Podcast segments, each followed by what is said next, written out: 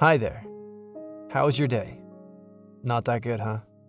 I'm sorry to hear that. In life, sometimes there are tough moments, but there is nothing we can do about it. Remember, there's nothing wrong with having a bad day. It's okay to let yourself go down when you're feeling like that. Try to think of everything that happened today. There was at least a grain of something good and bright in it, right? If there's nothing positive coming to your mind, that's okay too. It's okay to feel not okay. Some days are simply more challenging than the others. But still remember, your life is in your hands. And you have the power to decide what you'll do next. So, tomorrow is a new day.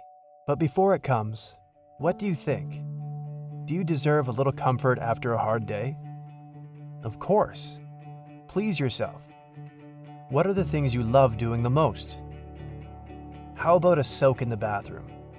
Or maybe you'd prefer to watch some interesting movie, read a book, talk to someone you love. You deserve something that will cheer you up and fix the bad day. Get in peace with all that happened. Tough times are a short phase of life. Embrace them with gratitude because they give you a chance to be stronger. Whatever happened, it remained as a thought in your head.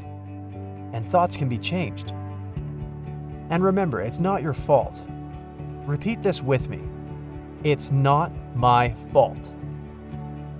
We all go through difficult moments sometimes. Forgive yourself if you're not happy with the way you dealt with your day. You're not your mistakes, and it's okay to fail sometimes. Accept yourself for who you are because no one is perfect, nor will ever be. Be proud of yourself for being strong enough to cope with life and wanting to get up after failing. Being vulnerable doesn't mean you're weak, it's one of your greatest strengths.